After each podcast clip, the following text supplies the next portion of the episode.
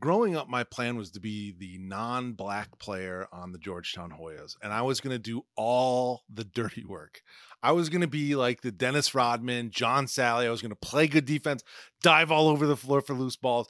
I was going to be an undersized, like four or five, and be a crowd favorite. And then I was going to have to fight my way onto a roster in the league, but I was going to do it through sheer grit and determination. And that was my life goal for right around 13 years or so. I guess it was I guess it was less because I didn't know what basketball was as a little baby. But the point was that idea really dominated my brain for what seemed like forever. Honestly, I now realize it's a very short period of time, but for for for very long. I mean, up until right now, it was my entire life for so long was being in the NBA and how I was going to get to the NBA. That's all I thought about. Anyways, I'm in an AAU tournament during the summer as a teenager. There was a fight for a loose ball. I think we were losing. There was a fight for a loose ball, and me and the guy on the other team grabbed it and we wrestled for it. And he yanked so hard that my arm got like pulled and wrenched back behind me, and I heard a pop in my shoulder and I kind of freaked out and I immobilized it. And I remember an assistant coach had to take me to some random emergency room in some random hospital because we were traveling. And the coach was like, Does it hurt? And I was like, Not really, but I hear I heard this loud pop, this loud fleshy pop. And then the doctor came out eventually and he was like, Are you in pain? Can you do this? And I did whatever he wanted me to do. I just remember doing it very slowly very gingerly. That's like that's not a word you can use and really mean all the time. Gingerly. I was doing everything just very, very slowly, but I kind of basically had the full range of motion. And they end up giving me an x ray and they see nothing. And I just kept muttering about the pop. And the assistant coach kind of breaks through and goes, Are you babying this? And I was like, I think you're babying this, Chief. No, I didn't say that. But before you defend your boy here and attack my old assistant coach for basically calling me a baby, I think he was right. I just remember feeling like, hey man, if there's a chance I'm gonna get hurt, like I'm gonna hurt my body and be in pain, then forget this playing hard thing. I don't, don't want to do it. Anyways, that's sort of the re- that, that when I think back, that's sort of the moment that I realized my dreams of making it to the NBA were dying a slow death. Also, I kind of hated working hard, but my deep, deep love of the game never left. So I played out the rest of my high school career, sort of a Draymond Green type, a little Luke Waltney. Listen, whatever, this isn't about me. I have a point. I put all of my love into the game, into the NBA, and specifically the Lakers. And right around that time, because he and I were born right around the same time, I started reading stuff about this guy named Kobe Bryant. I remember thinking, oh, there's another high school kid going straight to the NBA. And I remember thinking, oh, I hope this isn't a trend because I was kind of a hater at that point. And I remember thinking, oh, yeah, if there are high school kids going to the NBA, my dreams of making it to the NBA are totally 100% officially dead. There's a guy my age who isn't even bothering with the non black Georgetown step. Forget it. I mourned for a while, and then all of a sudden, my Lakers were picking this guy, this kid. This guy was my age. Every NBA fan has that moment where they realize the dudes they're cheering for are younger than them. And I realized it when my favorite team, the only team I've ever cared about, the Lakers, drafted a kid who was my age. And this sounds stupid and immature and like garish to even admit out loud, but I if you wanted to play in the NBA, if your dream was to play in the NBA, you get what I'm about to say when those dreams die, you start going, well, what is my relationship to basketball now? Like, what am I going to do? And I decided to be like, I'm a Lakers, like everything is Lakers forever now. I mean, I'd always loved Lakers, but I'm like, this, is that's all I have. I'm to love the Lakers. I'm to pour everything into the Lakers, and I'm to hate everybody that's not a Laker. And then they draft this kid who's my age. Do you see how this is setting up? Kobe was like a dividing line for me in my life. Every player before Kobe was like a poster on my wall idol of mine. I dreamed of playing with them and against them. Then my dreams were shot in the chest with a huge bow and arrow, like a thwack, left alone to die on the beach. And all I had left was this die-hard Lakers fandom. And now following this career of this guy who's my age on my favorite team of all time.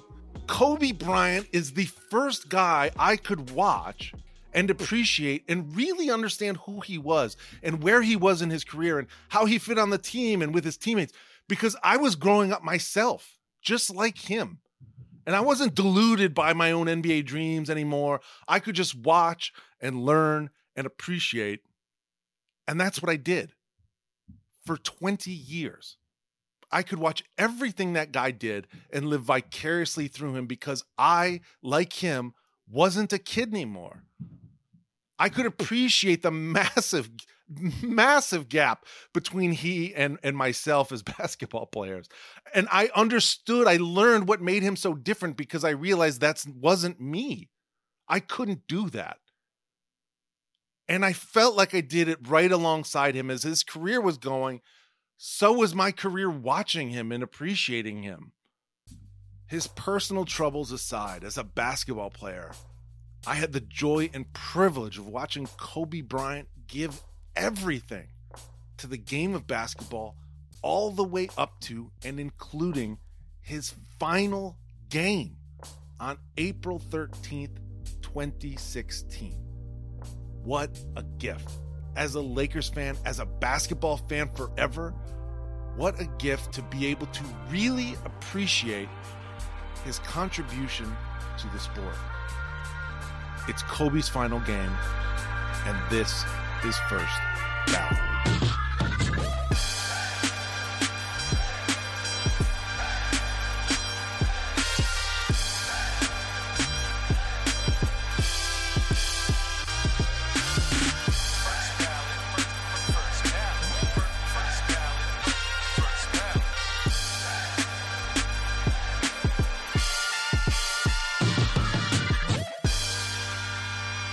Welcome to First Ballot, the podcast that celebrates the moments in sports that really matter and decides whether they're good enough for the First Ballot Hall of Fame. Brought to you by the Ball is Life Podcast Network.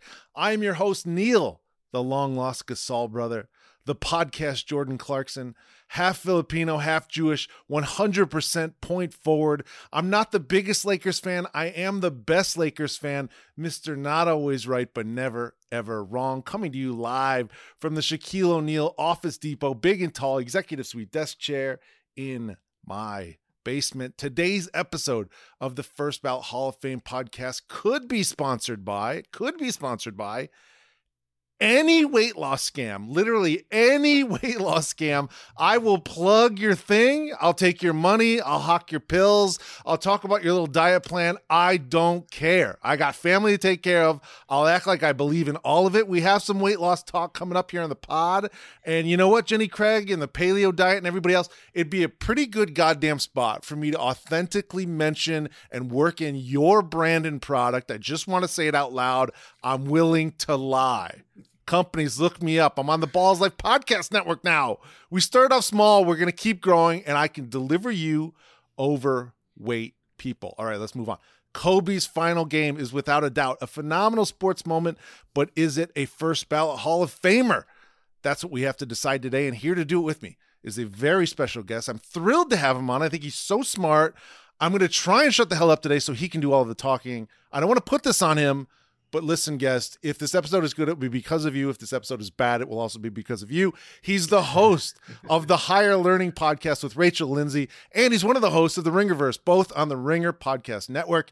He's been on your television for years on TMZ and TMZ Sports, more recently on Hip Hop Homicides. He's the author of Fat, Lazy, and Tired Tales from the Trenches of Transformation. He's also an Oscar winner, a goddamn Oscar winner on this show. He won the Oscar as an executive producer on the film Two Distant Strangers from his own production company, Six Feet Over. It's the wildly smart, the captivating Van Lathan. Van, thank you for being oh, on the thank show. Thank you very much. Hey, I'll tell you one thing. I don't know if Kobe's final game is going into Hall of Fame, but that was a Hall of Fame intro right Listen, there. Jesus I, That means a lot from you. That means a lot. Can we? Can I? I don't want to be too like obsequious here right out of the gate. When you agreed to come on, I was like, "Wow, that wild miss from Van to make this type of uh, error." I was so excited to talk to you. One of the first things I wanted to talk to you about is your handle of the English language. Not just your handle on the English language, but your ability to synthesize thoughts in high pressure situations, namely being on camera all the time and or recording mm. podcasts, etc. But then also in the in the things that you've done, talking about difficult issues, your ability to control words and to control what you stay and say and to stay calm. Where does that sort of poise and, and, and handle in the language? Where does it come from? Reps, you know, just mm. doing it a lot. Uh I was always a confrontational person. always. And I started to realize, like from watching different people that I really looked up to, that the person that stays the most measured right is normally the one who gets their point across the best. Yes. Yes. Um, and I can't always do it, but when you can, uh, it, it really serves you. Yes. And then what happened was you know, I was on TMZ and the camera was always on, as you'd mm-hmm. say, and we were having these conversations, and you're trying to be effective in the room and mm-hmm. you're trying to mm-hmm. be effective to the audience watching at home. And it, it ends up kind of just becoming a thing that you do. I remember reading this uh, this account of Steph Curry way back in the day, and it was about how um, everything he did in warmups was at game speed. Right. Um, I don't know if you've ever seen this before, but they were talking about how it was all of these players at this camp, and they were all going through their warm ups. And I can't remember who was evaluating the talent, but they looked at Steph, mm. who wasn't a huge recruit coming out of mm-hmm. out of high school, and they go, "Wow, this kid's going to be something." Even if it's just a corner three point shooter in the NBA, he will make it because everything, every single thing he was doing was at game speed. Right. At TMZ, everything was at yeah, game speed. Yeah. There was no prep. There was no stop down. Say it again. You had to get things out mm-hmm. um, in a very specific way. Well, it's very impressive. Uh, did you? What did you want to be as a kid? Did you consider being a lawyer, a politician? Like when I hear you speak about things, it's you've got the quality of, of leadership in spades. And I sort of like in my head, I'm like, you had to have felt this or seen this, or your parents saw this when you were younger what did you want to be when you were a kid? Everything. there were so many different things, man, that I think one of the things that perhaps derailed me from taking one of those paths was that I would get so into something and I would devote so much time to it right. and for a specific amount um uh, for a specific time period that I would burn myself out. Um you know, at first it was I very much wanted to be a lawyer. Yeah. And I got super duper into everything. I was at Boys State. Yes, yeah, like uh, doing all of that type of stuff. I, you know, you know what I mean. And then, you know, I really deeply got into film and entertainment and communicating yes. at that level, and it's always been the thing that I kind of gravitated to. But man, yeah it, uh, I started off. I wanted to be a cameraman. I wanted to go to space. I wanted to be an attorney, and I actually was. Um, I actually was uh, pre-law when I first got into college, and then I remember they were like, "Really, this is what you want to do? Oh, All you so talk about is Stanley, is Stanley Kubrick. You really want to do this?" and so I stopped and I and I switched creative writing. I just want you to know you'd be so good at it if it's something that you chose to do. Were you the type of kid? I imagine the answer to this question is going to be yes, although I don't want to put words in your mouth. Were you the type of kid that would watch a movie? And I know you're such a gigantic movie fan. Were you the type of kid that would watch a movie and go, "Yeah, man, that's what I'm going to be when I grow up"? Like, did you? Were there any movies that you watched as a kid where you're like, "Yep, I'm going to go do that thing that I just watched this character. I just fell in love with this movie and this character, and that's what I now want to be for a living." So my mom did it. We were watching Do the Right Thing, right? Mm. Um, it's like 90 or 91 or something, whatever. But we're watching the film, and my mother, she's looking at me the way she tells the story, and she can tell that I'm into the movie. Mm. Like I'm understanding it. Like mm. I'm hanging on the edge of my seat, like mm-hmm. what's gonna happen. And it's not mm-hmm. really a movie for a 10 or 11 year old kid. Right, right. Because there are a lot of microaggressions that uh, that occur in the film and it's the hottest day of the summer and there's a lot of things going back and forth that you that a kid can't really pick up on but i was following and spike lee's in the movie and my mother goes uh you see mookie the character the lead in the movie i'm like yeah she's like well he wrote and directed the film oh, yeah, yeah and i was like well what does that mean Right. And she goes, Well, he made everything up. Ugh. And then when they're filming the movie, he tells everybody what to What do. do. Right. And my response to her in a flash was, man, in a very, in a very, not in a sitcom way, just in a very real way. I went, man, they let black people do that? And, and she was aghast. She was like, yeah, yeah. oh, what? Like you can do anything that you want to do. Right. Oh, good And, you know what I mean? And so she was so taken aback by it and it, it Mm. bothered her so much Mm. uh, that it was a moment that I never really forgot about. Yeah. And I was like, you know, I didn't know that somebody sat down and made up Star Wars. I just thought it appeared on the TV. But, and so I, I became obsessed with that. I, I, I when I found out that someone wrote jokes for David Letterman, I was almost disappointed because in my head he was that funny every time. I was like, "How this guy is so funny! I can't believe how funny this guy is." I just had no idea. I do. I have a similar story about something I watched. It's slightly different. I watched Over the Top with Sylvester Stallone and was Mm. like, "I'm a hundred percent going to arm wrestle when I grow up." it looks so cool, bro. Yeah, I, and I, I was like, yes, and I'm Uh-huh. like thinking about branding. I'm like, what could I do that could like Mhm. fold into my rest arm wrestling nickname? Anyways, it came and went. I'm not very strong, uh, but whatever. Uh, be, I have a couple other personal things I'm going to ask you about, but Sure. very quickly to sort of set the table. What is your favorite sport, your favorite team, and your favorite athlete of all time? Favorite sport uh, of all time is college football. Got it. My favorite athlete of all time is Kobe Bryant. Okay. My favorite team of all time is the LSU Fighting Tigers college Yes. football team. Absolutely, there's no doubt about it. It's not even close. I it, it, I don't care about any sport as much as I care about Right. LSU Yes, I see that. and and and college football. That's Okay, hold on. easy. So let's say every year I this is a little game that I play. Every year you have the ability to decide that the team that you're co- that you follow, that you love in any sport, but only one team can win the championship.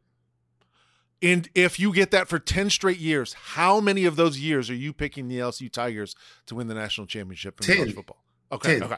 Okay. Ten I- in I- a row, like Okay, ten in a uh, row. that is my benchmark for favorite team. To me, I love the Los Angeles Lakers. They're damn near the only thing I care about. And I would pick the Lakers every single year until I'm dead. And I just want Yeah. to make sure that we're on the same page here. Until people were like, "We have to dissolve the program." Right, Like they they're winning too much. Now I'm a gigantic Laker fan as well. yeah, right. But as compared to LSU, it's not close. Got it. I appreciate that. Those are all fantastic answers, and I'm glad that you're such a big Kobe uh, fan. I can't wait to dive into this. But quickly, again, I want to uh, just ask about a couple of personal things. I'm not. Let's imagine a scenario where maybe I'm a little over my playing weight currently. I I'm not committing to saying that I am over my playing weight. Yeah. Uh, let's imagine a scenario where I am. I'd like to ask you just a couple of questions about your weight loss journey. Is that okay? sure, of course. Now you're three. I heard you say you you were at at your most. You were uh, right around 370. Is that true? 370, yeah, about 370 pounds. Now wh- now I stopped weighing myself 35 years ago, Mm-hmm. and I certainly wouldn't weigh myself anytime now. If I was over my playing weight, I wouldn't weigh myself. How did you know you were even 370? Oh man. So I didn't. Um, I had worked an overnight at my job at Best Buy. You know, and so I worked an overnight and I was coming home that morning and I was getting out of the car. I got out of the car. When I got out of the car, I was like, ooh, my heart rate shot up. I was like, Mm. I'm a little tired. Right. And then it was in the morning, right? So I'm like, you know what? I I wonder how much I weigh Mm. Because I'm in Baton Rouge. It's not unique to see a bigger person there.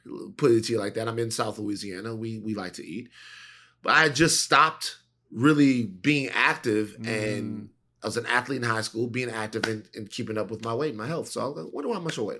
So I go to Walmart. I go to Walmart and I get one of the scales that they have for sale at Walmart, and I stand on the scale. Um, and the scale says that I weigh uh, 300 and no, scale says I weigh 50 pounds.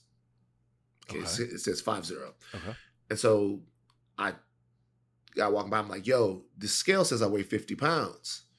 Uh, it's is it broken? Is there one that I can use that works?" He goes, "No, no, no, no, no. It's a 300 pound scale."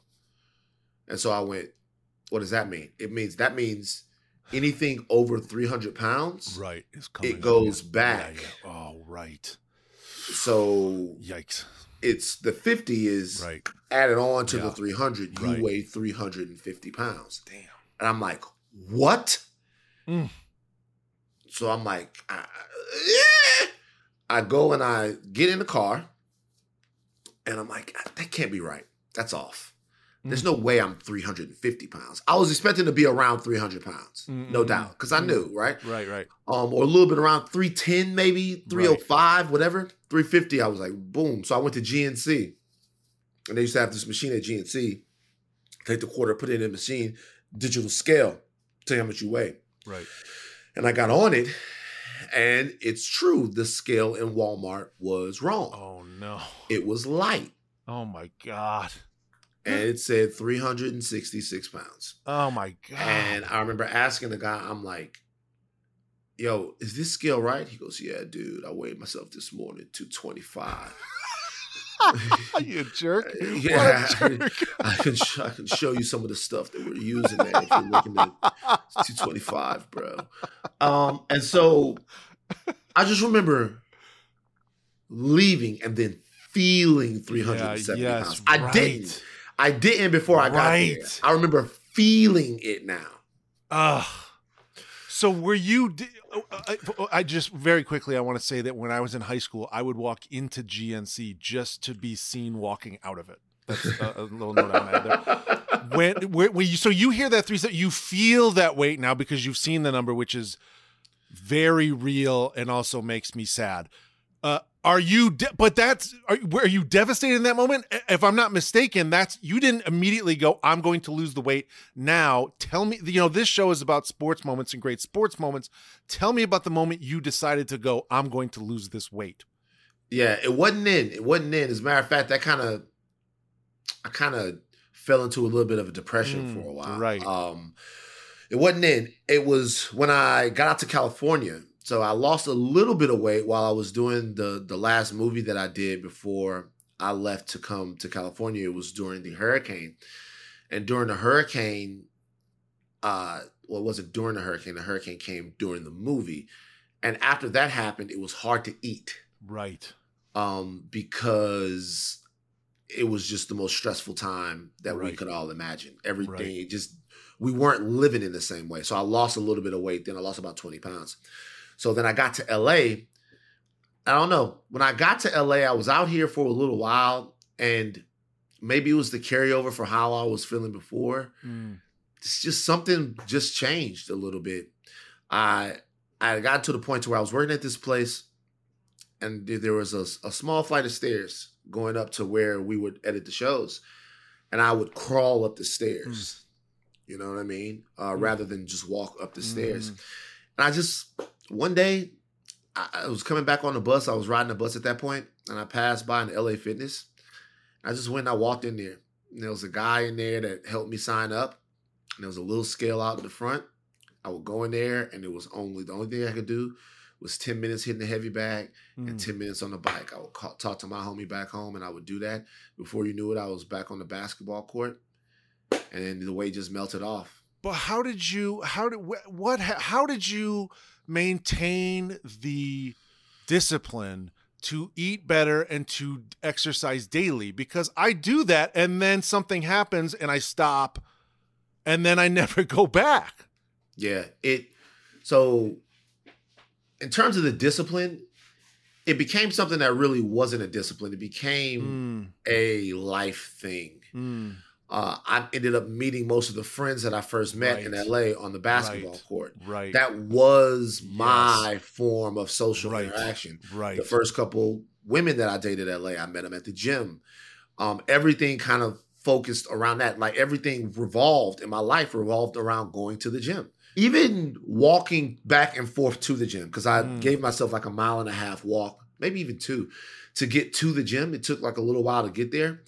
Um, and even that walk back and forth, I started to really look forward to it every single day. Right. And For then you. and and now it's even a situation to where there is nothing I enjoy more, Oh, almost good for you. nothing, than taking That's a long walk. Yeah, That's fantastic. Uh, and I think it says a lot about you that you've been able to do this, maybe more than anything else you've ever done. At least to me. I mean, I don't, again, I, I don't know you, but that you've been able to do this, I think is super impressive. My mother, uh, my mother uh, went to college and got a degree in microbiology. Then she met my father. She got married. She had five kids. My eldest brother was autistic. She raised all five of us. At 50, she decided to go back to college to get another degree, a, teaching degree.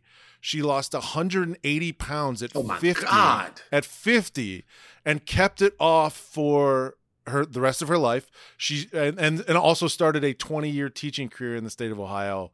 Uh, and that was my mom. And when I hear that story and I hear yours, and I think about my mother, I go, I have it in me to to be at the weight that I want to be at, and uh, and I uh, like getting information like the, the information you've given me because I want to be healthier. yeah. I mean, it's like it, it's something that I've always kind of uh, dealt with, you know. Mm. Um, and I kept my weight off to in, in terms of like like really fit all throughout my 30s. You know, during the pandemic, I lost my dad, Mhm. and when I lost my dad, I gained some weight, and I've I've literally just lost uh 50 pounds. Um, Good for 'Cause I- you. but the thing is, is that I know at the end of the day that it's possible for me to control my body and be Mhm. in control of my health and that's Mhm. a absolute blessing because there are a lot of people who have ailments, right, diseases, conditions where they cannot control right, their bodies. Some of these things are chronic, some of these things they are born with. So even the ability to have some control over what uh, of what the, the outcomes of your health are is just something that I, I kind of um I, I cherish while I still have that because who knows what the future holds, you know. I totally understand. Um, and I, I had heard uh, you on an interview that you lost your father. Uh, I lost my mother recently um, Mm, as I'm well, so I that. know that pain. Uh, it is something that just absolutely levels you in waves and seems to never go away. And I, I'm thinking about your father, and, and everybody listening can you can all think about my mother for for a beat. I'd appreciate it. Um, You know what? You know, can I say something? please, of course. I, I could, and I hope this doesn't offend you in any way. I could tell that you had lost her with the way that you just Yes. talked about her Yep. and the reverence that you showed and how it crystallized Mhm. in your mind Mm-hmm. what she was able to do and how Mhm. amazing that was. Like I find myself now Yep. thinking about my dad and what my dad was able to accomplish and who he was and just wanting people that I am talking to Yes. to know what an awesome Yes. guy that was. You know what yes, I mean? I, I, I, I, I'm getting chills. I, I understand exactly what you're saying, and I heard you maybe on the Breakfast Club, Club talking about how your father was a black man in the South and having to deal with that and what that put on him and his frame and his heart and his body. Th- those are not physical things; they're they're emotional. Uh, uh, uh, feelings and, and, Yeah. and things that stress the body and uh, yes uh, wanting to explain to someone what this person accomplished and how important and how essential they were in me getting to where I am it's uh, that has become a big part of of my relationship with my my continued relationship with my mother is making sure that people know how incredible she was I get it, brother. I Yeah. get it, man. You did it. And that was an amazing because what you just talked about was that's like starting over or starting Mm. something new at 50. I think we all aspire to do that. So um, I'm glad you get a chance to celebrate her life. I appreciate that, and my, my heart goes out to you and your your, your family as well on, on the loss of your father. Uh, let's let me try and ease my way back into sports talk here. You lost a lot of. You've been boxing as well. You mentioned basketball, but you you've boxed and You've uh, trained a lot as well. Do you have a favorite boxer and or a favorite fight? Um, oh, good question. a favorite boxer all time. I like so many different styles. I'm going of- to silently judge you based on this answer, just so you know. Uh, okay, so I, I, I accept that. You Um, might want to change it based on this. The, on me looming over you now. So my there's a reason why this guy was my favorite fighter for the time that he was my favorite fighter. But I used to like this gentleman by the name of Paul the Punisher Williams. Yes, always Who- fantastic. Yeah, who fantastic. Was a welterweight champ, and a champ at 154. And I think he probably captured the belt at at middleweight as well. Um, unfortunately, his career was cut short by uh, an accident that left him paralyzed. Hmm. But he was a big, gangly, hundred round, hundred punch around guy that that just kind of overwhelmed you. He took some losses. But I used to really love watching him watching him fight because I could give you a Roy or a Floyd Right. or Fury, who I love, or any of those guys. But my favorite fighter of all time is probably Paul the Punisher Williams. A fantastic answer. Uh, it's not my answer. I, this isn't about me. I'm not going to give my answer. I love yours. I want to know. Uh, it's um, the marvelous Marvin Hagler. Oh, that's fantastic. Yeah. That's one of the guys. That's one of the guys right there. That he's one of the ones that when I was first understanding what boxing right. was, That's yeah, exactly right. That's so Yep. fantastic. Yeah, Same. Uh, and the name and the head and the war hat and the Hearns fight. I mean, I don't know what else you're looking for. If you're if you're into sports, I don't know what else you're looking for. Marvelous Marvin Hagler. That's the answer. Okay. Uh, you also mentioned playing basketball. You played through high school, I presume. yeah. I played through high school. Yeah. Uh, how good were you? Just uh, you listen. This is it's your microphone right now. You can say whatever you want. How good were you? It's pretty good, man. I mean, I can play ball. Like, look, I'll be honest with you. Like, I, I, I hope, like, I'll be honest with you. Like, you're not gonna. I, I'm- I'm not ever going to I love that overstate. you can't hold back. I love it. I'm not gonna ever overstate what I could, what I was capable of, or what I am capable of. I still play. Like, there's, you're not gonna play with very many people who played a lot of basketball with me who aren't gonna say that I was a pretty good basketball player. I love it. Yeah. I don't know what it is, but I'm the same. You know what's funny is I'm now of the age and I've started not playing enough that I I don't want to I can create this aura about me and how good I used to be Uh-huh. and I don't want to ever have that balloon popped by Yeah. me trying to go back out there, but I don't know what it is, but that that sentiment of, you know what, I could I could play. I Yeah. love that. Pretty good, that bro. really connects to me. I, I'm not, I- you know, you always you want to keep it within the realm of you want to look back because now I'll talk about more stuff that I couldn't do than stuff that I could do. Right. Really great shooter, like really, com- really competitive, strong, Right. good hands, okay feet. Um, um, not the best athlete, but better than average. Like I was, dunk, a- I was getting up, I was dunking. Yeah. A, a player comp. Do you have a player comp? Oh, what a good question. Um, maybe like a Paul Pierce. Oh, I love it. What Yeah. what a great answer. Yeah, maybe I'm serious. Like maybe like a Paul Pierce. I Like know. I can tell how serious you are. The way you're saying it, I, I really love it, and I want you to know I adjusted mine recently. I had been saying like a Luke Walton meets Anthony Mason, like wide body. You wouldn't mm-hmm. suspect him to be able to handle the ball, but he's got the basketball IQ. Maybe not the best scorer, but I started going. You know what I was really good at? I think I'm really I'm a really good undersized defender. Uh, because I was in a grew up in a small town. Uh, my high school was in a cornfield. I had to play center. I'm adjusting it to a like a baby Draymond Green. That's just I'm throwing that out there for you, man. I love that. And you know what? I, I here's the thing. I can be a Draymond Right. who Yes. who, who can really who the Draymond the one year he shot like Yeah. 42% from three. Like I can be that guy because more than anything, people think that this is like weird about me, even in a pickup game. The thing I care the most about is not getting off the court. Right. So I will do what it what it takes. You know what I mean? Fantastic. Well, that was uh, that was a lot of fun to talk to you about. Mm-hmm. Um, is we got to dive into our moment. We have to get into Kobe Bryant's final game. We have to decide whether it's good enough for the first ballot Hall of Fame. To do that, we have to go through our Hall of Fame credentials. Those are the categories by which we judge our moment. The first credential, as always, analytics, numbers. People love numbers that they feel like it helps them understand the game better. Here are some numbers behind Kobe's game. Uh, Van, feel free to jump in wherever you'd like. The, here's the final game box score. Kobe was six of 21 from three. That's 28%. 10 of 12 from the line. He had four boards, four assists, which four assists, you could have fooled me. One steal, one block. He played just over 42 minutes. He had played in 30 he played over 35 minutes twice that season in two in November, two in December. He had been averaging closer to 24 and a half minutes the last month and a half before this game where he went for 42 minutes. Uh, the Lakers as a team had lost 10 of their last 11 before this game. Kobe's field goal percentage was nearing 35% at the time over the season. And then here's the big one 60 points on 22 of 50 field goal attempts. That's 44% from the field. What's more audacious, 60 in a final or 50 shots to get there? Um,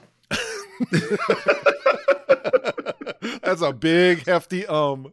the 50 shots. Okay. The the 50 shots is probably more audacious because the way I look at this is I don't think that anybody has ever had a final game that was more emblematic. Right. I love this. You know what I mean? Right. Of not just who they were, but who yes. people thought they were. Yes. You know what I mean? Yes. Um, and so when I watched Kobe go out, like I watched it, I'll never forget. Me and Kalika, my fiance, were at uh, the Watson's house. That's Brandon Watson and Marcus Watson. They are um, huge boxing guys with their father Sam.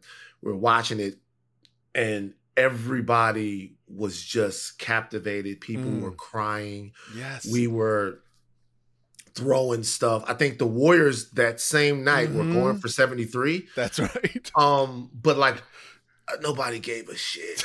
That's right. You know what I mean? And, and, and we was just like like watching how things were going and Kobe was he he was back in that old thing. No one mm-hmm. captures the lightning in a bottle or yes. turns back time like that in the last game. And then it just got funny as well because the rest of the Lakers knew to get the hell yes. out of his way. Yes.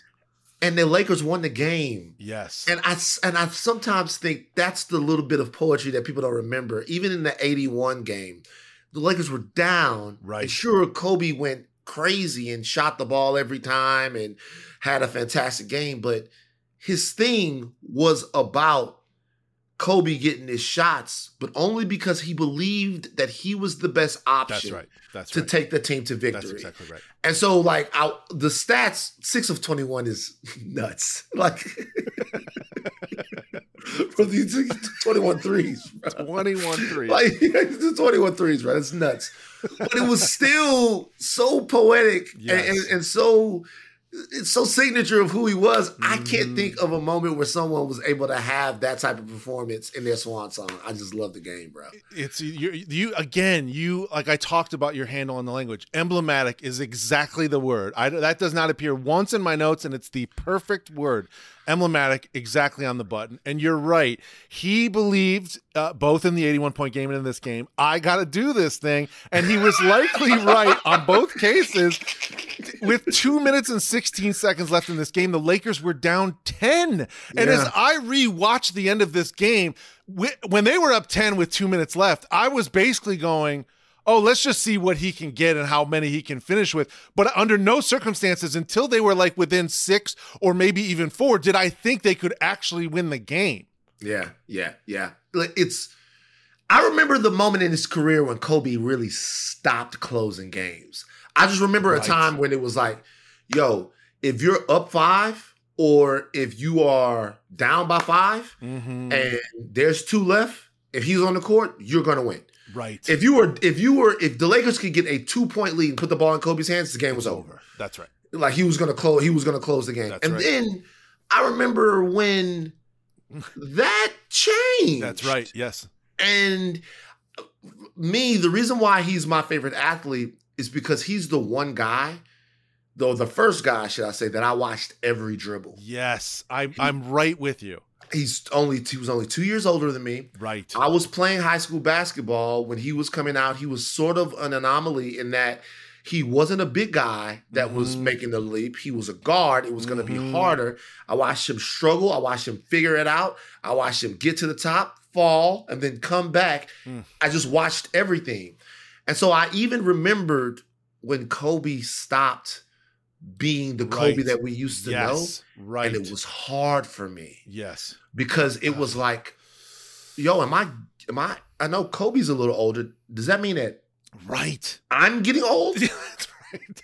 You, you know what I mean? It's, it's like, how can Kobe Bryant not be young? Mm, You know, you know what I mean? mm. Um, and then because you're like going because you're going. I was just young.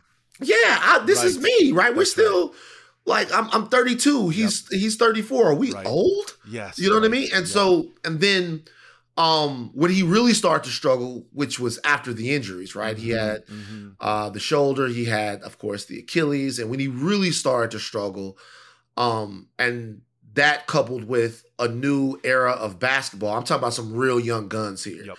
I'm talking about guys. I think it was Paul George one time that drove by Kobe and dunked the ball, and they were talking about it at the end. And he goes, "Well, he's old," and I was like, "God Oh, damn." God.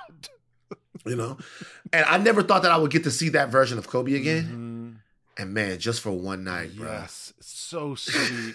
just, just for one night man It's I'll- really it's it's it's I talk a lot about music on this pod. The magic cuz to me music is like the magic of our everyday lives. Like you put on a song and like you'll start following along with the lyrics. If you haven't heard the song in 20 years you might start standing up and dancing. It's like pure lunacy. Music is true blue magic and it transports you. You go oh my god i used to listen to this song when i would go into the baseball card shop when i was a kid. I would ride my bike to the baseball card shop and i'd listen to the scorpions wind of change when i was looking at ricky henderson cards. That's why i remember this. And you're put back there for a moment and to Yeah. watch this game and to watch the close i go there's kobe again he's Yeah. here Ugh. yeah yeah and it just and everybody's around it's one of those times where we're all rooting for the same person to do the same Mhm. thing and we all know that it's truly we say this all the time but in this it was truly the end of an era yes Um, and you know, just to be really sentimental about it, uh, if I would have known that some of the things obviously that followed, right I would have probably cherished it even more. It more. just makes it all the more special. So I- I couldn't agree more. it. Yeah. I couldn't agree more. Uh, here are some more stats. He is the only player to finish career with a 50 or 60 point game. He missed his first five shots of the game. One of them was an air ball. He had a turnover. Rough start. Ended up with 15 in the first quarter, seven in the second, 15 in the third, and 23 big points in the fourth. This was Kobe's 122nd time scoring 40 points, his 25th time scoring at least 50, and his sixth time scoring at least 60. He attempted 59% of the team shots. Which is the highest percentage he's ever taken. It was also the first time a player attempted 50 shots in a game since Rick Barry in 1967. That's when David Ostramsky gets all his life. Crazy side note that David added here Rick Barry, in his second year in the league, he took 50 shots. He was 17 of 50 in that game. oh my God, Rick! Rick Barry, 17 of 50 in 67. Goddamn. Uh, David also put together a list of great finales from other great players. Larry Bird finished his career with 12 points. Dirk, 20. Dr. J had 24. Tim Duncan had 19. Good, good outing there by Timmy. Uh, Dream had eight. Iverson had 13. Kareem had seven. Carl Malone had two. Magic six. MJ 15. Neek two. Shaq two. Wade 25. Wilt 23. So it, it- I think it says something about this guy really rising to the moment and putting on one last show. One last show, One last show. Giving us who we love. Yes. not leaving us with the version of Kobe that Right. uh that made us question our own mortality, like letting us live forever a little bit. Yes. Because the last version of Kobe that we saw Yes. was that same guy, you know, just Yes. incredible, man. You're you're re- you you make a great point. It almost in a way erases the rest of that season. It kind of you, does. You kind of don't remember it because you just remember that ending. Yeah. because it was it was it was a rough season. I remember uh, there was this meme of Kobe running up the court, and it was I was like, damn. you know what I mean? And, by, and can I say something else? Yeah, please. The older I got on the basketball court, the more I had respect, not for how many points a guy would score, but for how many shots somebody mm-hmm. would take. Mm-hmm. I was at 36. I was in a um the LA Athletic Club league, and it was a very competitive league. And I had a line that I was proud of myself. I went 19 for 37. Wow.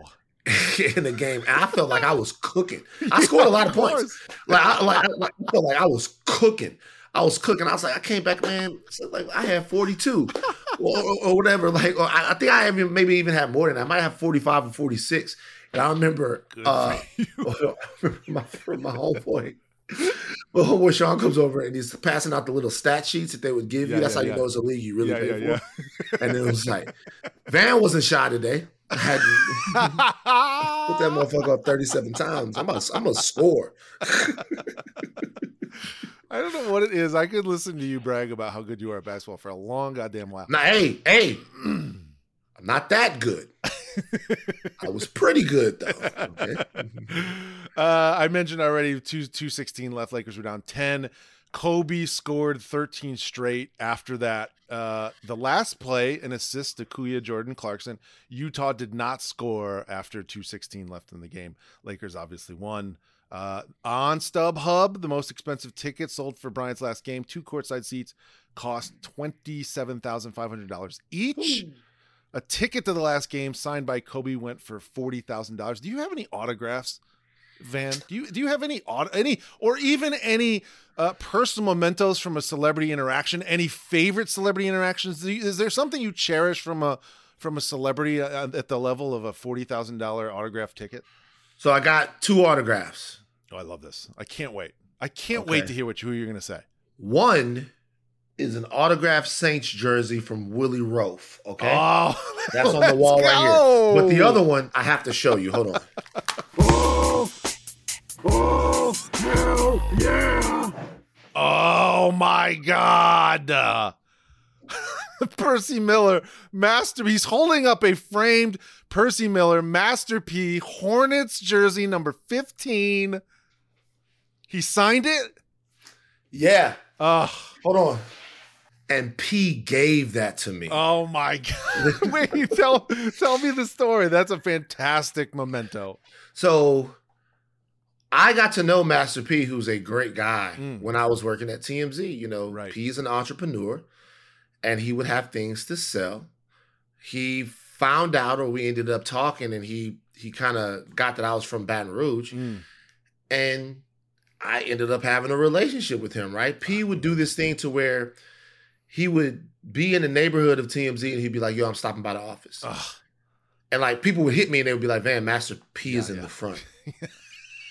and I would go up there and come in, do a segment with him. He give you a story about one of his sons. He's got these kids are such great basketball players, blah, blah, blah. And one day he's like, got something for you and he busts out with the the P Miller Charlotte jersey, and I tried to play it cool, but I literally looked at him and said, "I don't know if you know how much this means to me." Oh my god! you know I mean? this is dope. So those are only two things. I'm not I'm not a big memorabilia guy, yeah. but Willie Roaf and his beautiful wife, um, uh, Angela, gave me that jersey. Um, that's the Saints Hall of Famer. Had to have that framed, and then P gave me that. Other than that, I don't really do the the memorabilia stuff that much.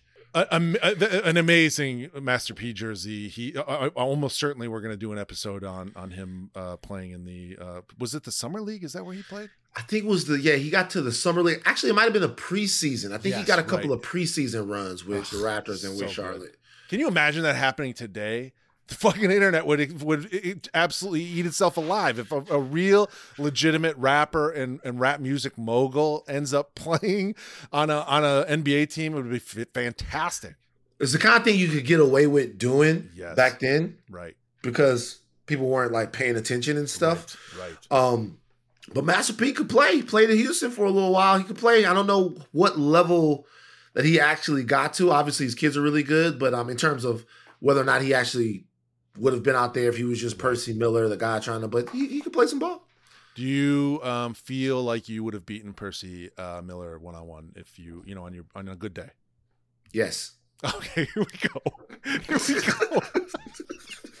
uh, the next credential is our eye test. What did you see in this moment that might give it that extra added oomph to get this moment into the first ballot Hall of Fame? There's a lot to look at, obviously, throughout this game. The tribute videos, the end of the game. Is was there something? Is there an image? Is there a, a moment that sticks out to you, a visual that you remember from this game? Uh, Jay Z. Yes. I remember the smile yes. that was on Jay Z's face. Yes. Um, and you know, I don't have anything in common with Jay Z, not at all. Certainly not like politically or any of that stuff. Right. Um, but I, I don't have anything in common with Jay Z. But I just remember the coolest guy because that's yes. who he is. Like you know, he's the ultimate cool Frank Sinatra right. guy. Yes. Even that guy yes. was like a child. I, yes, my in this God. moment. They, that guy was like a kid. I'm like, we just having fun. This is why sports exists. You know what I mean? There is there was a general level of like almost borderline incredulity at the end where everyone as it kept as he kept adding shot after shot and it crescendos and they take the lead and there the espn did such a fantastic job of going to audience shots and so many people are looking up at the sky and their mouth is hanging wide open and they're just like what is going on it was just so perfect. It's it's nice that it's it was universal. It felt like a universal thing that everybody watching that game had the same feeling, and I feel like it bonded us all. It did. At the end of the day, I felt like the Jazz were kind of like, if if if we pull this one out, we might not leave here. you know what I mean? It might we might get outside and it might be Roro and them from 60 Crip. They go, y'all can't get on the bus. So let's just let's just get back, get in our zone, chuck some shots, and make it on our stables. Yeah, yeah, oh, so good. Uh, the I, I didn't know this, but I saw a post. Uh, I can't remember who posted it, but it's that Jay Z t- has the game ball.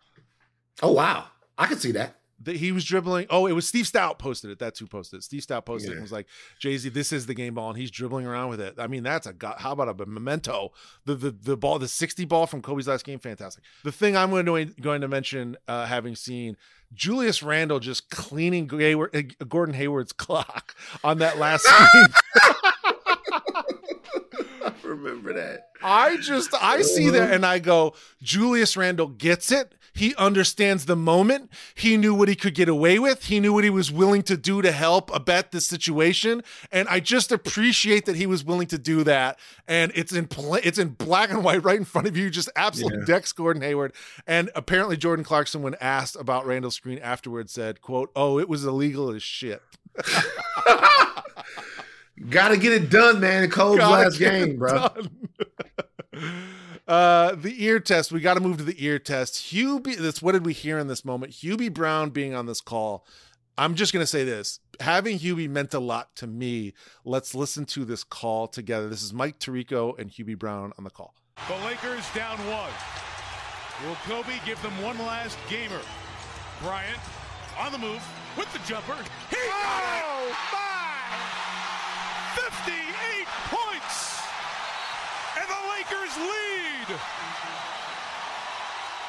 I like the quality of Tirico's voice there. I love Hubie just being very guttural. Oh my, like it's like a very old man reaction to be like, yeah. oh my, it's fantastic. Here's the finish to this call, like before the commercial break. Here's Tirico and Hubie once more. This is, this is it leaves you on a bit of a odd note. Here's the end of it.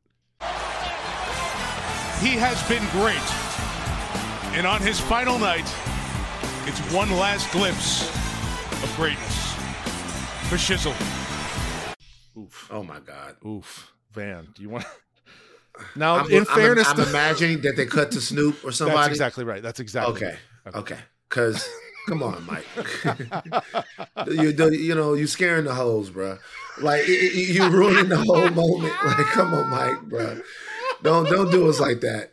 But I but I get it. He's he, but they, I'm sure they cut to Snoop or something, and he just got caught up. Snoop was happy, and we do this, but you know, you almost blew it, Mike. You, you almost blew it. Oh my god, that's fantastic. Uh, Van, again, this mo this show about sports moments, special ones, the things that make it interesting.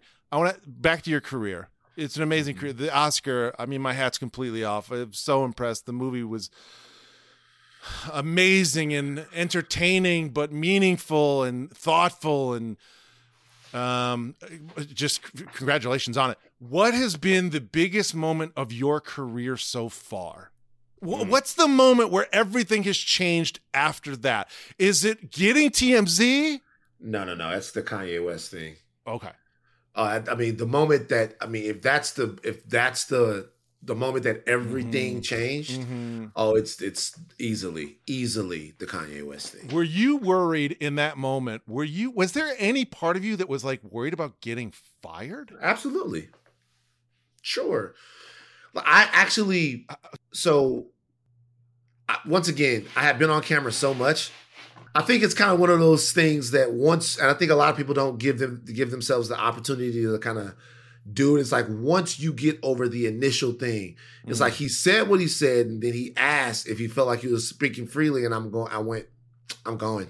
That's literally what I said. I was like, I'm going, and I, and I I'm taking my earpiece off because I don't I don't know that this is for TV. Mhm. My mic is off. There's no mic over there. Right. So I, I'm speaking now. And the moment I got the first words out, because if you notice, um, if you watch it back, I'm kind of looking around. Yes. Boom, boom, boom. And then it's like bang.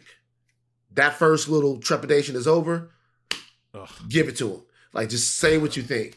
um, and then I left the office right away. I like after that happened, after he did his thing, I went outside because I had to walk and collect myself, and I Right. I, I made a phone call was talking to a friend of mine, um, the guy you should have on this podcast, Charlamagne tha God.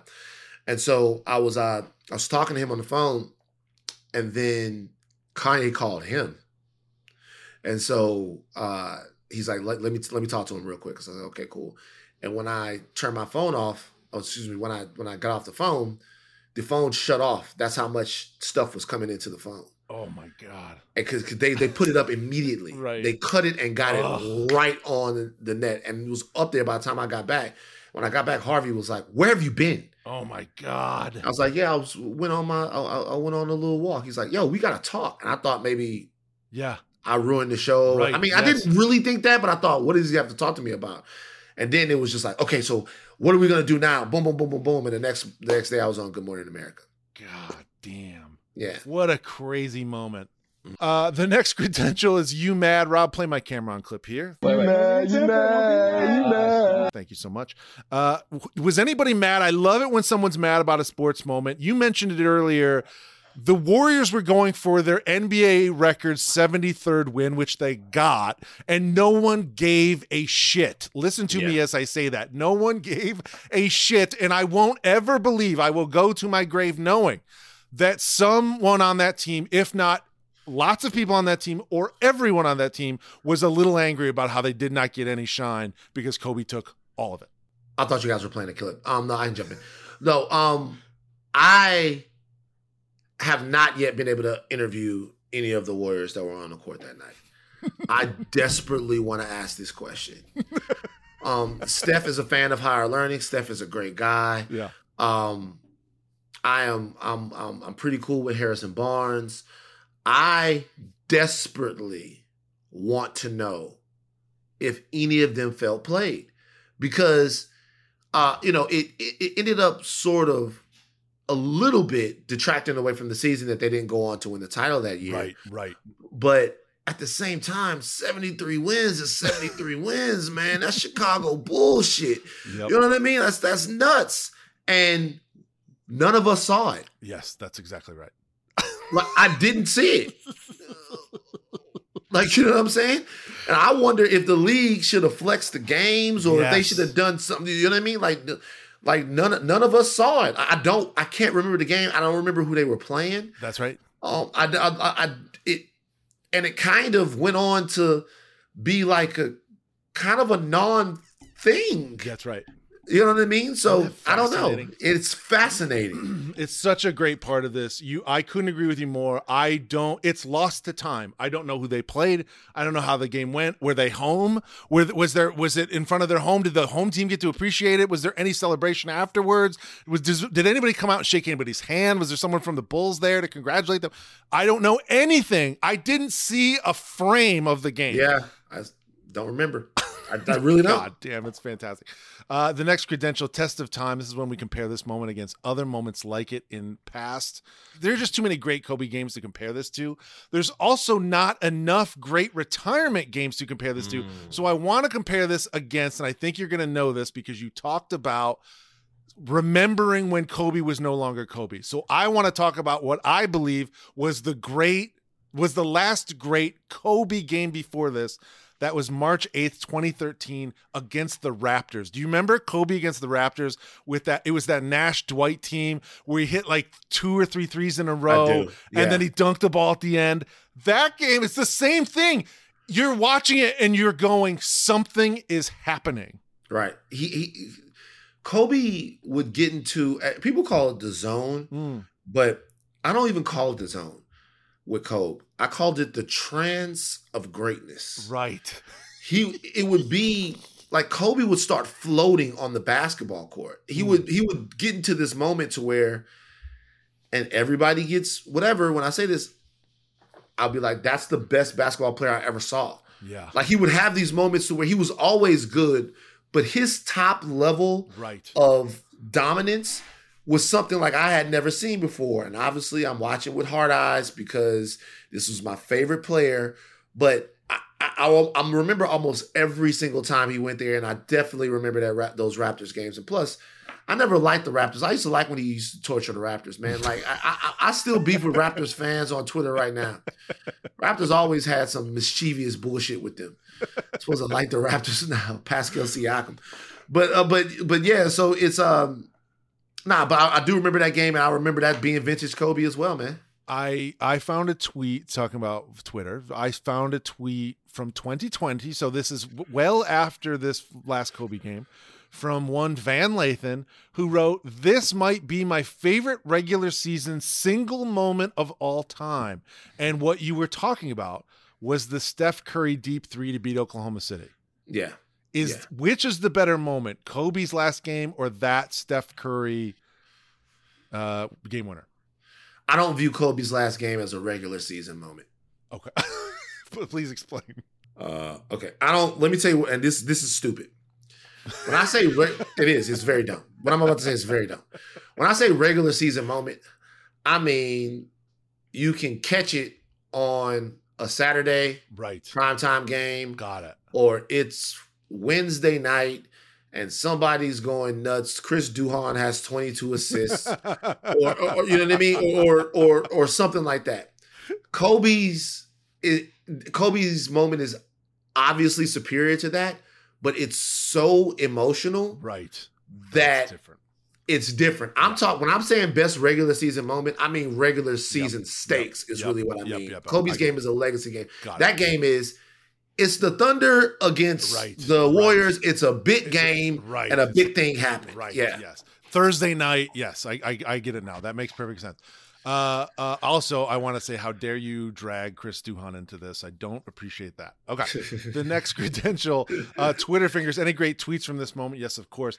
Uh, Weezy tweeted favorite player forever, which uh, to be uh, Lil Weezy's, Lil Wayne's uh, favorite player, I just think it's special. I just think that's got to be additive to this moment. There's a lot of great stuff. Uh, Nick Young, Roy Hibbert, where they were taking like selfies on the court as Kobe's Yeah. doing a speech. They have the photo. Damian Lillard posted the photo of the moment he found out that Kobe had 60 with 10 seconds left. That's fantastic. Uh, Van Lathan tweeted, This will never leave my DVR at 102 in the morning. And at 1253, you wrote, This is the most ridiculously fun basketball I've ever witnessed. I couldn't be happier. Yeah, it's uh, all facts. By the way, I still have the game. It's not on the DVR, but I have it on the YouTube TV recorded. Fantastic. I watch it uh, along with random LSU games from like 2006.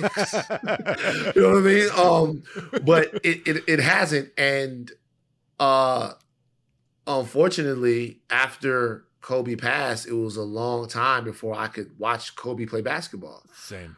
Um, it was, and then during the pandemic, because you know it was only some months Mhm. later during the pandemic, there wasn't a lot of stuff out there, and me and Kalika just spent an evening Mm. looking at Kobe. It's. And this game was actually the first game that we watched. we went backwards. yeah. Oh, So-.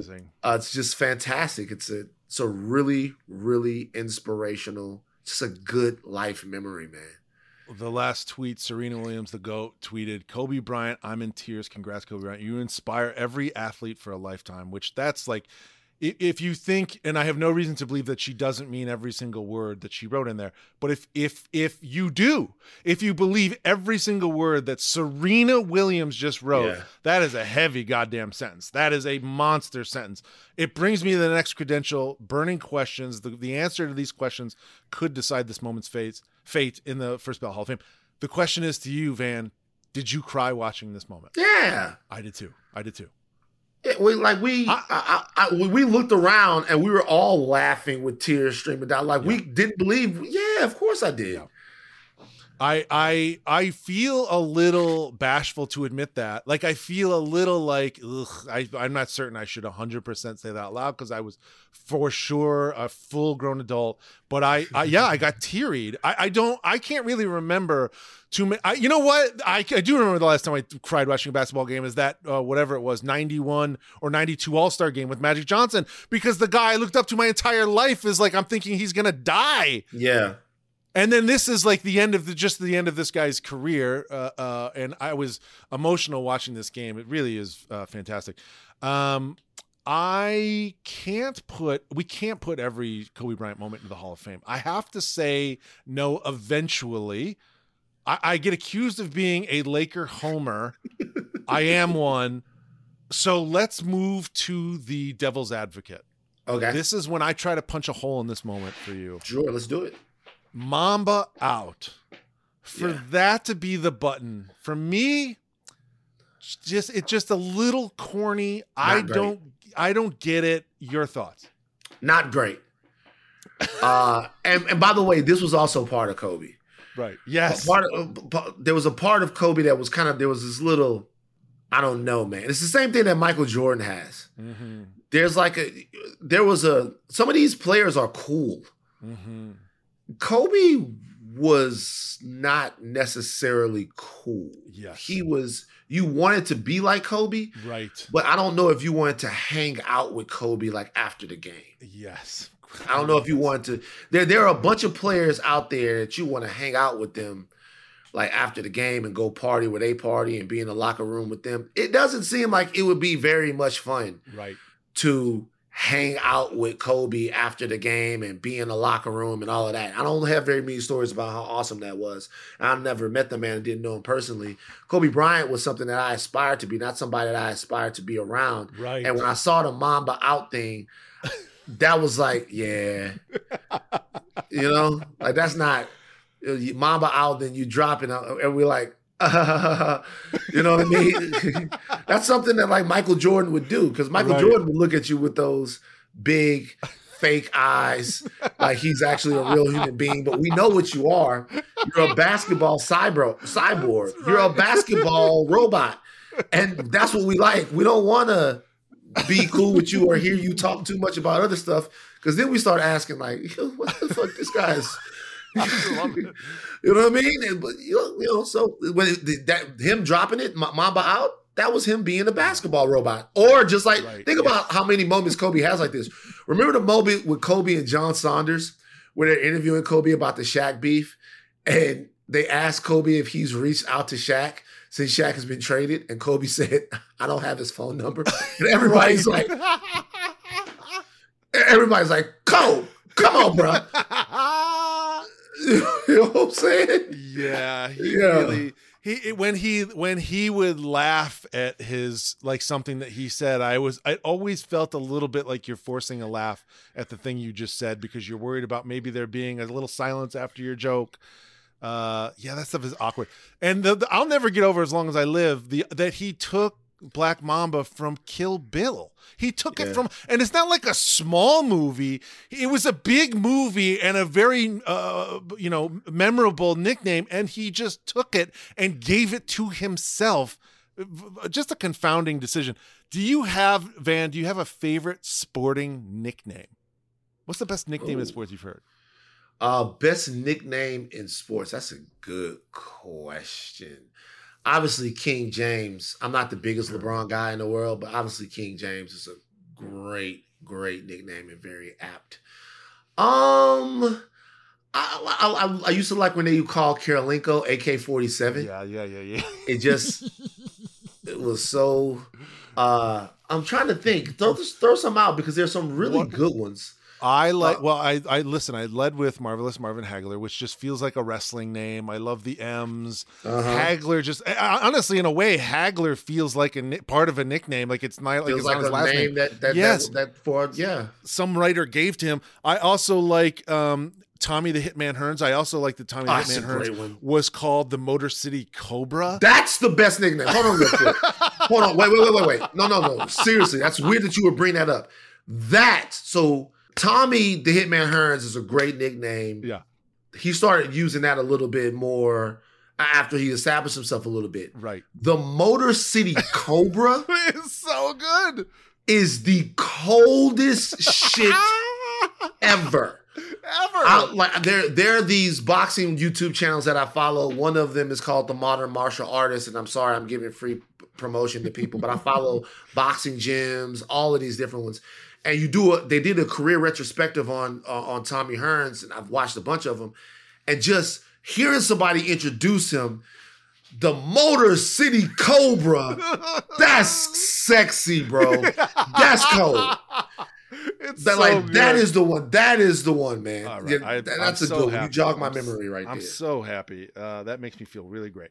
Uh, the next credential is our MVP. It's the most valuable part. Is there a most valuable part to this game, this moment, that you look back and go, man, this is like, this is the thing that makes this so goddamn special? the go ahead shot Yeah. because Yep. that's the thing that's most vintage Kobe. Mhm. And you just he's he's gonna shoot it, and you're just thinking there's no way he hits this one right. right Yes. Right. because they couldn't like Adam Silver couldn't have written this good of a script. Like there, there's there's there's no way he's gonna hit this one, and that's the one that even if Kobe had been one for twenty one. right. Yes. and the Lakers were in the game, and he hits that shot to go up, you go. Kobe did a Kobe thing in his That's last right. game. That's right. If he misses that shot, and the Laker and he still scores all of those points, it's not the same. It's That's really right. the only game in the shot, the only shot in the game he has to make, and he made it. Uh, you you're absolutely you're so, you're very good at this. Uh, I couldn't agree with you more. when you rewatch this, you uh, I mean, there's so many emotions in rewatching this game. Deep emotions, very sad emotions, but then as you're watching the game and you get whipped up into the game and the frenzy of it all, you it, when I when you watch it live, it sort of doesn't. You're just like in the moment, and you're enjoying it and everything else. Now watching, going back and watching it for this podcast, you that go ahead shot. If he misses that shot, it would have been devastating. It would be devastating. oh my god, the the pressure on him to make to to do what he set out to do, which was to bring his team back, finish with this gigantic flurry, and win the game. For him to do that, it's just really, really special and speaks to his showmanship. Absolutely. And just it's just it in that moment, the most unbothered person in Mm. the entire arena with that shot was Kobe. Yeah. We all stressed it yes. much more than he did every single time. He was the he was the last person in that arena to be up, stressed out about that shot. So good. Uh, my MVP, there is a moment where Kobe sits down on the bench in a timeout and he is absolutely exhausted. Do you remember this shot? I he do. put the towel over him. He looks down at the ground. There's sweat pouring off his face. He is his mouth is wide open. He's trying to draw breath and get himself back and to finish this game. And I believe it's before even the go-ahead shot. He is completely spent. Mm-hmm. And I, in what I remember watching that and getting full body chills, and that's where I started to tear up. To look at this man, the idea of quote leaving it on the court, that's what he was doing. Yeah, yeah. He was leaving it genuinely all on the court. And as I think about Kobe, I think he was so beloved in Asian countries, and particularly in the Philippines, because he wasn't, as you noted earlier on, he wasn't a gigantic man like Shaq or like LeBron. He wasn't super muscular, super fast. He was he didn't have freakishly giant hands like MJ or Dr. J. He was just a guy and again, whether this is true or not, he just worked. That Yeah. narrative got sold, it stuck and it will stick forever and I believe mm. that's what Asian and Asian cultures attach themselves to. This guy works. This guy's a craftsman. He's working on this trade and he's doing it until the buzzer of his final game. He's giving everything to this pursuit of perfection. It's just amazing. And I'll never forget that moment. yeah, he was a freak athlete, but not in the overwhelming way Right. that some of even his contemporaries were, right? Right. He wasn't the athlete that Vince Carter was. Right. At least not vertically. I'm sure Mm-hmm. he I might have had better feet. Tracy, Tracy McGrady was bigger. None of those guys had that extra Yep. thing. Yep. And that's an all respect to those gentlemen because those are Same. fabulous basketball players. Right. But none of those guys had that thing. Kobe had that thing, man. Really special. Um, Van, I see the clock is winding down on us. I have a question for you. Are you ready for more important? Let's do it. You worked at TMZ for years. You're still respectful of the company and your time there, but Van, isn't TMZ in part what gave rise to social media, the never ending news cycle, and the uncut obsession with celebrity, all of which is undoubtedly a pox on this nation and planet? What responsibility do you have, Van Lathan? what responsibility do you take for the spread of the virulent and purulent scourge known as social media? A lot. Oh, I'm so sorry. Man, we don't have time for the rest of your very honest answer.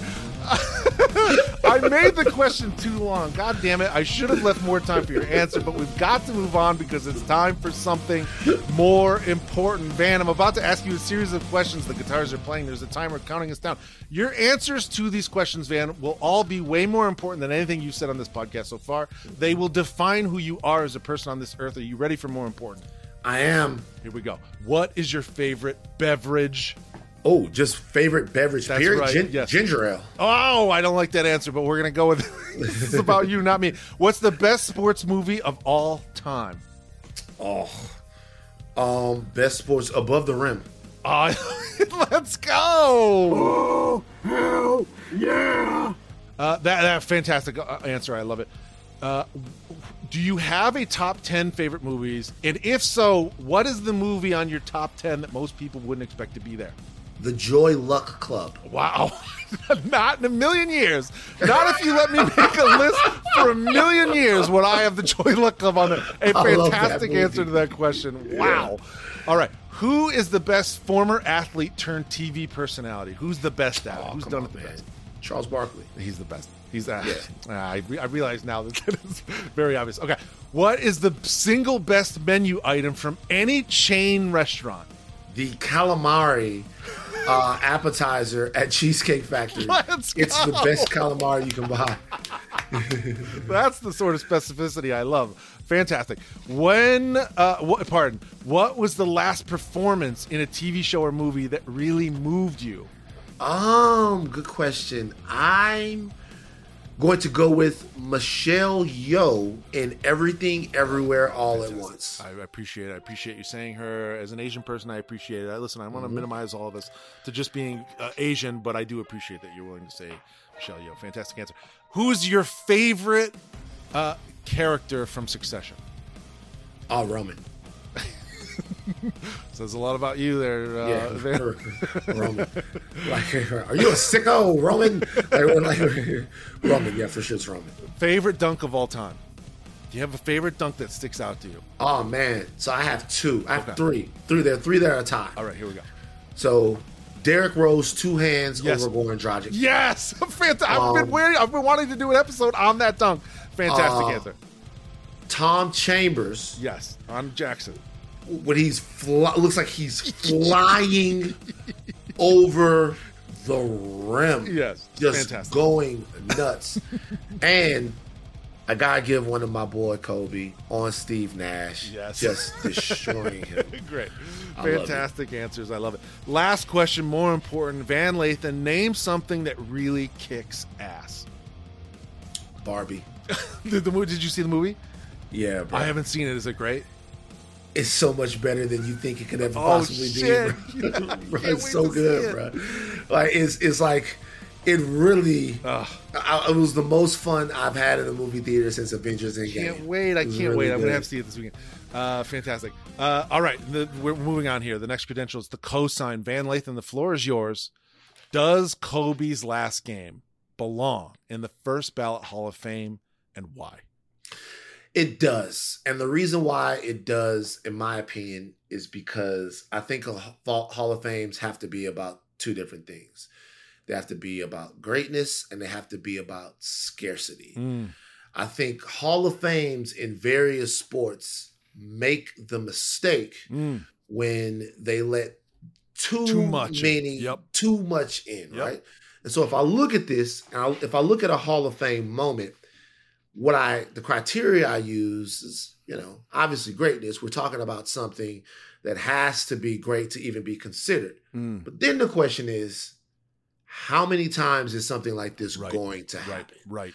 What has to take place? What prologue do you have to get to build up Ugh. to a moment like this? Right. And there's a rushing record right now, and somebody's gonna break it. There's a passing record right now, and somebody's gonna break it. Somebody might even fuck around and score 85 points. As far as Wilt's 100, we didn't really see it, so we're all going Right. off vibes that that Right. happened. but but it, it but in terms of this, Right. I love this. who is going to Ugh. have the type of career, overcome the type of injuries, and then get to a point where the whole world is watching their last game and then do something like this? Oh, Hadn't happened before. I don't know if it'll happen again. So because of that, scarcity's got to be in the Hall of Fame. I, I, uh, I, what, what, what, what am I going to add to this? There's nothing to add to that. It's the perfect wrap up. It's time for the induction speech. I get to decide whether this thing's going in. There's no need to make this dramatic. Everything Van Lathan just said is exactly on the button. Of course, this thing is going in. I'll even set a rule about this. Anytime something feels magical, anytime that you're you're like watching this and you can honestly say, I was watching this thing and I was like, what the fuck is going on? Anytime something feels magical, it's probably going in the first ballot Hall of Fame. Kobe Bryant, Van Lathan, Julius Randle, Kuya Jordan Clarkson, congratulations. This moment is going into the first ballot Hall of Fame. Woo! We did it! We did it! Rest in peace, Mamba. We miss you, brother. We miss you, sir. Van, what can you plug? How can people follow you? Higher learning on the Ringerverse. uh, excuse me, higher learning on the Ringer, the the the Ringerverse on the Ringer.